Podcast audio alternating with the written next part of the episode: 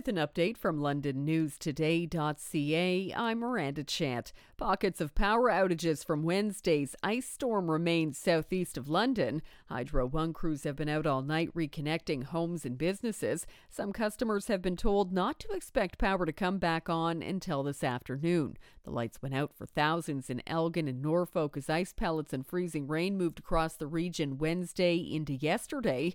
The ice buildup brought down tree limbs, hydro lines, and snapped some utility poles.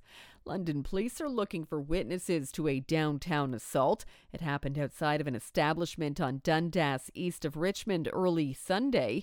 A man who was kicked out of the business ended up punching another man who suffered serious injuries and is still in hospital. Police arrested a 32 year old nearby. He's charged with aggravated assault. Police say the suspect and victim were not known to each other.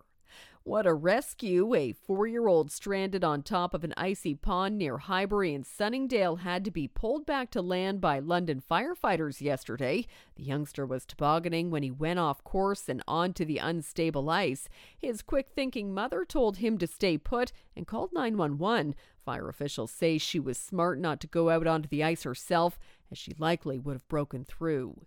A popular air fryer is being recalled after hundreds of complaints it can catch fire.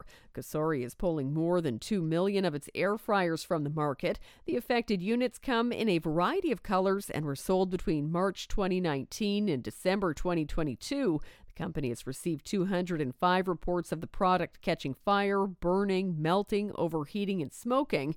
It's also caused some property damage and minor burns. For more on these and other stories, go to londonnewstoday.ca.